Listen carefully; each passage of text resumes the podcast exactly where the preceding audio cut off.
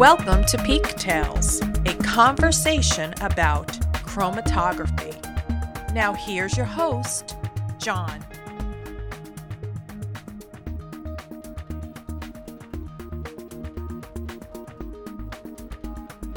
Good day, Peak Tale listeners. This is a program note. As you may already know, we have set up a special communication email. It is peaktales at agilent.com. All one word, peaktales at agilent.com. We've heard from several of you who are listening to the podcast, giving us suggestions of topics to present, and we haven't heard from you yet. So please go on over and send us an email. We'll, be, we'll do our best to. Um, accommodate you. All right, let's jump right into today's episode.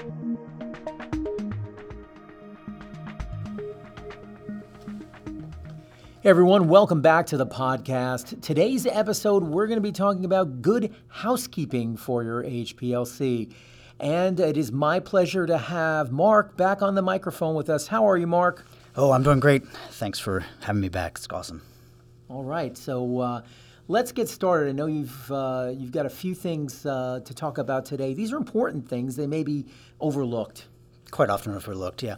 And when you had first invited me, you had asked me to talk about maintenance, and well, I thought that maybe would be a little challenging in a podcast format. So I thought it would be great to talk about some of the daily housekeeping routines that uh, that maybe get overlooked quite often.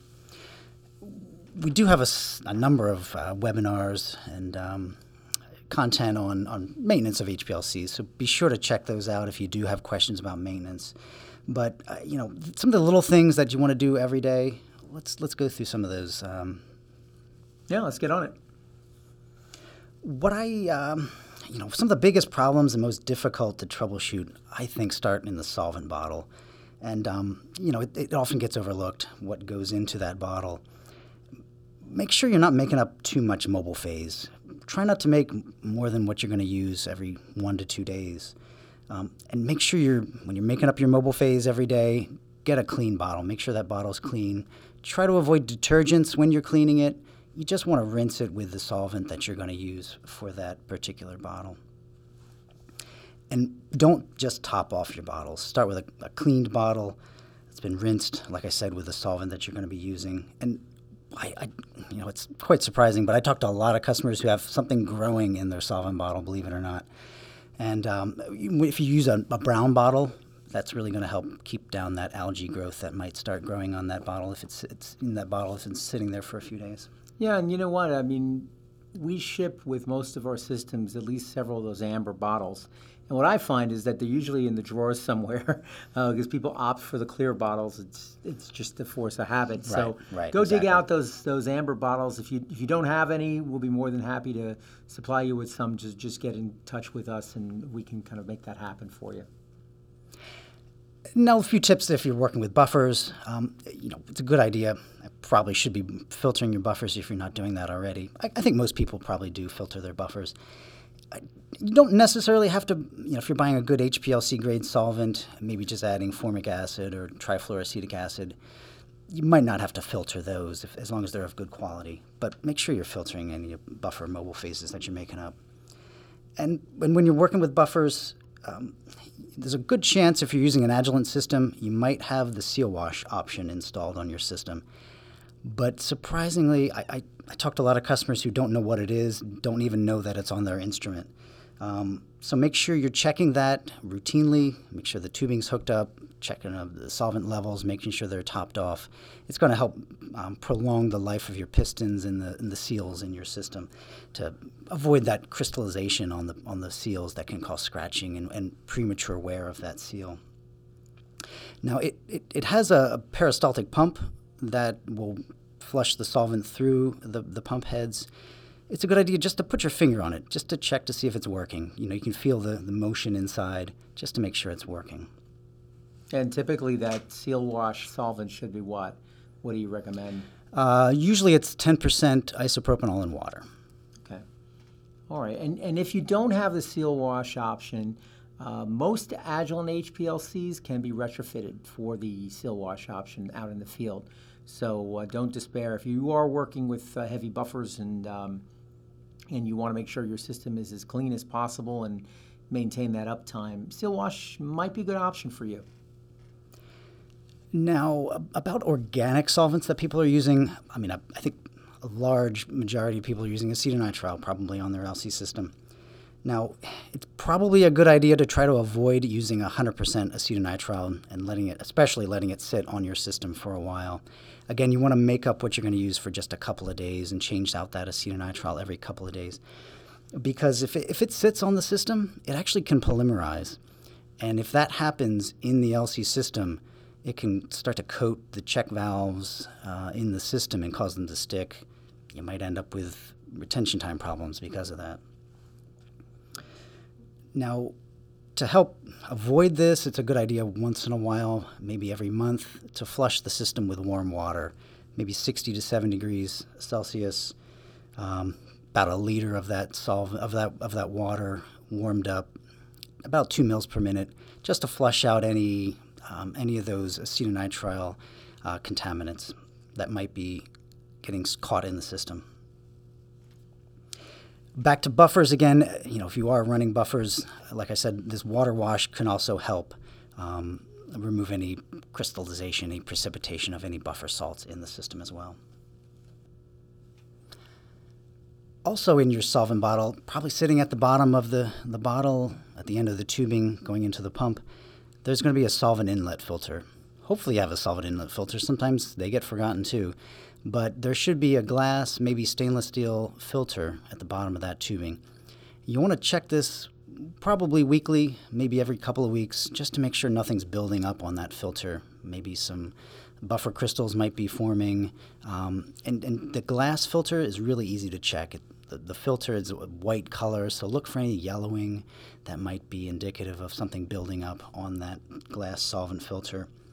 Um, if, if, something does start to clog these frits on these inlet filters, they can lead to flow restriction, retention time problems, um, and even bubble formation, which could cause problems for your degasser. So, for the beginning here, you focused a lot on the top of the instrument, right? Dealing with solvents. Exactly, exactly. The solvent bottles, a lot of the problems start up there, and they're going to flow down through the rest of the instrument. All right. All right. So, what about the rest of the LC system? Are there things that we can do there uh, to help? Just general good housekeeping. Yeah, so if you have a, a an Agilent quaternary system, uh, a quaternary pump on your LC system, and you're using the multi-channel gradient valve, it's a good idea to use the lower channels for any buffers you might be using. That's A and the D channel. Um, as I mentioned, um, make sure you flush all these channels in the valve, again with water, just to make sure to remove any buffer salts that might start to build up in that valve. Uh, moving down the, the flow path into the auto sampler, it's a good idea when you're doing your purging, you're putting your new solvent bottle on for the day.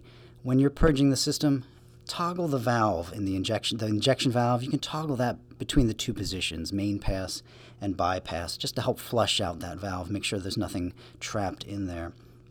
Um, you know, help to clean it out as you're getting the system ready for the day. Actually, in your software, um, most uh, Agilent systems give you the ability to uh, to do that, and, and it's it's just a command in the software where you can switch that valve back and forth while you're doing this cleaning process. Very simple step. Uh, often people don't know where to look. Look on the controls of the auto sampler, and there you'll see the valve and the way to manually uh, kind of actuate that.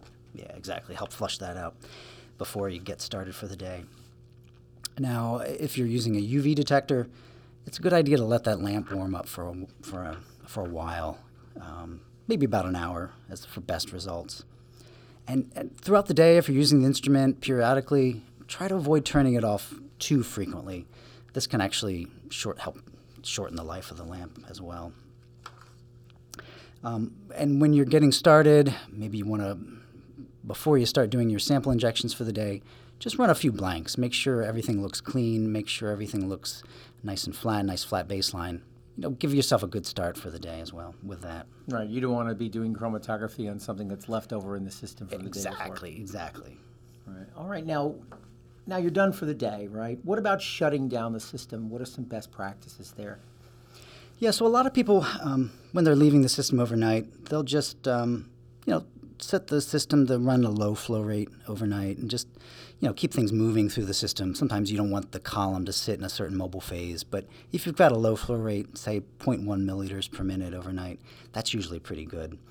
Um, now, if you're shutting down the system for a while, you want to try to store the column as appropriate for that, that particular phase. You know, you want to check the, the guide for your for your column. So just be careful there.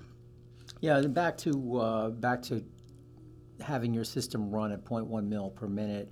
I know a lot of people they have like a shutdown method. So after their sequence runs, they just have this method which brings the flow rate down.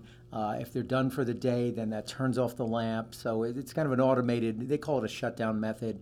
And um, I know in the ChemStation and OpenLab CDS uh, products, there are some default shutdown methods that are a good starting point right. uh, for you on that. But that's just something else uh, to keep in mind. And then you were just talking about if you know you're not going to use the system for a week, which happens from time to time. Right. Uh, then you yeah. might want to do store the column, and and that shutdown method might be appropriate for you know shutting down the column for that day too. So you know, give us a call certainly if you want help with additional help uh, setting up a shutdown method.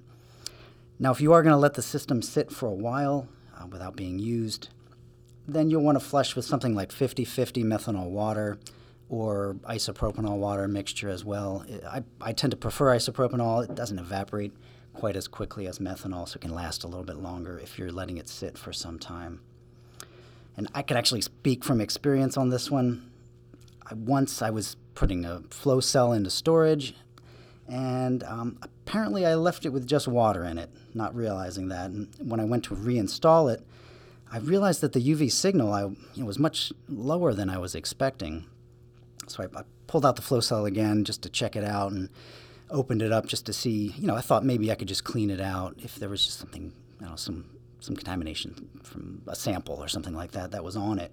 But when I opened it up to, you know, I was thinking I could clean it or maybe replace the, the windows. I actually saw a green residue on the flow cell windows, which was indicative of, of some algae growing in that flow cell. So again, be sure not to let, you know, if you're not using a flow cell for a while, flush it with isopropanol, and especially not the LC system. Don't let it sit in just plain water. Something's probably going to start growing in there. Thank you for the uh, admitting that uh, real life example of the flow cell aquarium. Uh, thanks, Mark. We, we do appreciate you sharing these uh, housekeeping tips with us.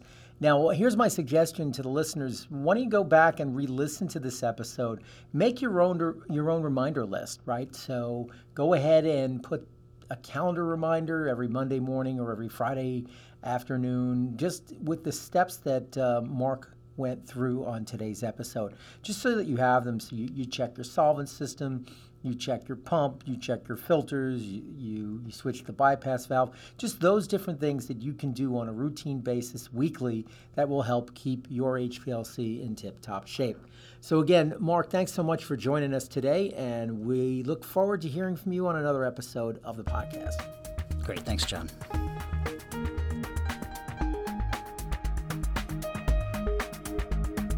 Thanks for listening to this episode of Peak Tales. For more information on what was discussed today, contact your local Agilent representative or go online to agilent.com.